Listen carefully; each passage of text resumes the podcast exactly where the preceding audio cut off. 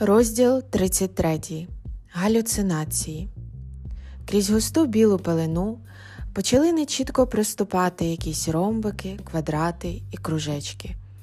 Вони стрибали вправо і вліво, наскакували один на одного, а потім заходилися в дикому, несамовитому танці. Потім знову починали сповільнюватися і знову танці. Спостерігати за ними було так цікаво що Уляна навіть не відразу зрозуміла, що вона вже якийсь час таращиться на стелю, а те, що вона бачить, то результат міцних галюциногенів, що її вкололи напередодні. На душі було так легко і так хороше, ніби ваги не існувало, і якби не лікарняний одяг, то вона просто злетіла вгору, як легка пір'їнка.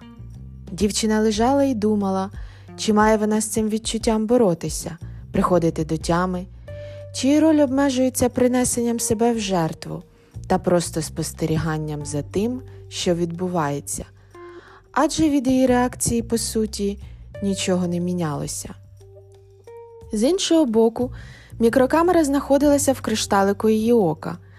Значить, як мінімум, Уляна мала дивитися не на стелю, щоб йшов якийсь корисний запис. Зусиллям волі дівчина відволіклася від споглядання стелі і піднялася на ліктях, щоб погледіти палату. Як і минулого разу, вона знаходилася в кімнаті з двома ліжками, що дуже її здивувало, враховуючи, що саме через її сусідку дівчина змогла минулого разу втекти з лікарні. А проте інше ліжко було застелене та ніким не зайняте, що наводило на думку, що два місця це стандарт. Але очевидно, що Уляна заради більшого контролю залишатиметься тут сама. На стіні висіла величезна плазма, а в кутку михтіла червоними вогниками камера, через яку за дівчиною спостерігали.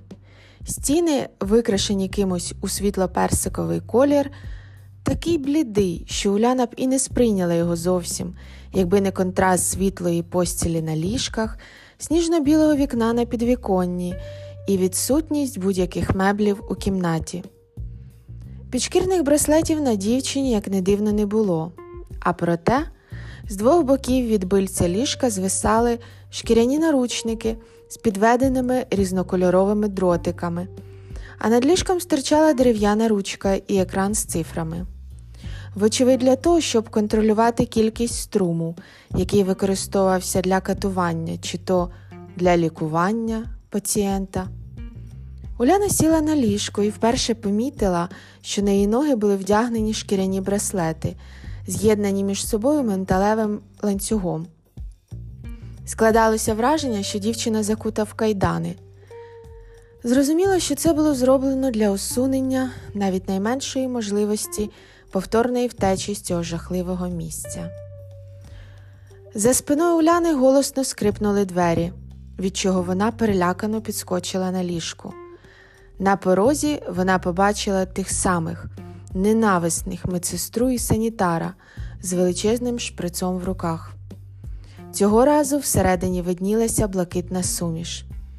Вони швидко зайшли в палату, зачинивши за собою двері.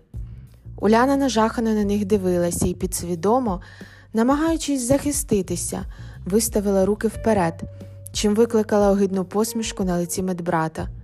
Ти що, реально думаєш, що тобі щось допоможе? зі сміхом проговорив велетень. Не сіпайся, тобі зараз буде добре. Він силою заламав дівчині руки, в той час як медсестра з байдужим поглядом колола їй цю речовину.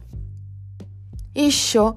Ти хочеш сказати, що від цього вона втратить мізки, чи в неї виростуть роги? поцікавився він, проводячи рукою по її волоссю. А, Від цих ліків не повинне, якщо не зовсім слабенька, але вона буде лежати в трансі, і через два тижні на цій суміші їй вже буде не повернути суспільству. А проте їй наказано колоти це лише один тиждень. Лікарі шукають ідеальну пропорцію концентрації ліків та часу прийому, при якій у людині буде достатньо пригнічена воля та особистість, щоб виконувати накази влади, але залишаться всі поведінкові навички життя в суспільстві. Ідеально, якщо людина буде ще й щасливою при цьому, так як ми живемо в позитивному суспільстві, але це не обов'язково. І скільки пацієнтів вже стали піддослідними кроликами, розплився кат в гидкому оскалі. А, декілька тисяч. Та всі вони або з'їхали з глузду, або в них пішла незворотня мутація, що також не підходить, адже позитивну покірну людину з рогами ми показати народу теж не можемо, сам розумієш. Того таких осіб також ліквідовують. Уляна слухала те з глибоким жахом. Її переповняла паніка. Що я наробила? Боже, що ж я наробила? Куди влізла? Мені звідси тепер ніколи здоровою не вибратися, пронеслися думки в її голові. А проте вже за хвилину по її тілу прокотилася тепла хвиля спокою. Вона розслабилася від вколотих ліків. Її голову й свідомість оповила цілковита безтурботність. Дівчині враз стало все одно на лікарів, чоловіка, їх важливу місію. Її зовсім перестало турбувати майбутнє, здоров'я та й взагалі її життя в цілому. Тіло обм'якло в руках санітарів. Чоловік з огидною посмішкою обійняв однією рукою Уляну за талію, а іншу поклав їй на груди. Не чіпай мене, в'яло, ледь розтуляючи рота, промовила дівчина. Облиш її, Микола, неочікувано заступилася за дівчину медсестра. Отримуємо з тобою за це на горіхи. Ти що, не бачиш, що тут всюди камери? Чоловік невдоволено забрав руку з грудей Уляни, скинув її на ліжко і, відходячи до дверей, зло процідив. Побачимо через тиждень, як ти заспіваєш, і чи не будеш ти ласкавіша. Лікарі вийшли з кімнати, а білявка знову втупилася очима в стелю. Кружочки, ромбики, квадрати. Вони вкотре зайшлися в нестримному, дикому танці, поглинаючи один одного і народжуючи нові кружечки, ромбики, квадрати. Здавалося, що то якийсь інший світ, інша цивілізація.